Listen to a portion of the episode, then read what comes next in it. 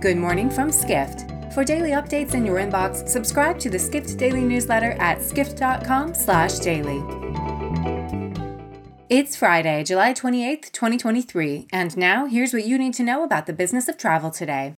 Wyndham Hotels and Resorts reported a drop in profitability during the second quarter. That's partly because the hot demand for its budget hotels is cooling, reports senior hospitality editor Sean O'Neill. Wyndham saw its net income fall 18% in the second quarter from last year.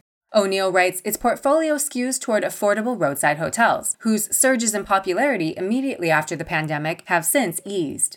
Now, Chief Financial Officer Michele Allen said things are returning to normal. The company has also seen travel to big cities and international destinations rebound significantly. Meanwhile, Wyndham said it's not worried about increased competition in the extended stay sector. The company launched its own extended stay brand last November in the US and Canada. Extended stay has since emerged as one of the hottest categories in hotels, with Marriott, Hilton, and Hyatt all adding brands. Next, Google executives had cited travel as a major source of revenue growth during the previous two quarters. However, the tech giant's parent company Alphabet didn't call out travel as a major priority this week, reports executive editor Dennis Schaal. Alphabet's chief business officer Philipp Schindler said that Google's three main priority areas are artificial intelligence, retail, and YouTube.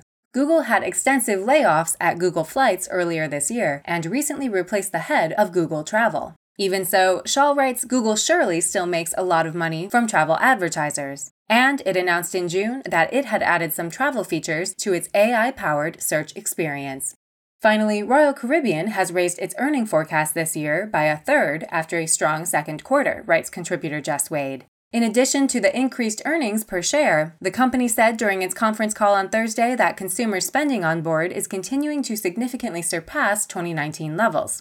A Royal Caribbean executive also pointed to encouraging bookings for its China cruises, which are expected to set sail in April 2024. Royal Caribbean recorded a net income of $459 million during the second quarter, in contrast to a loss the same period last year.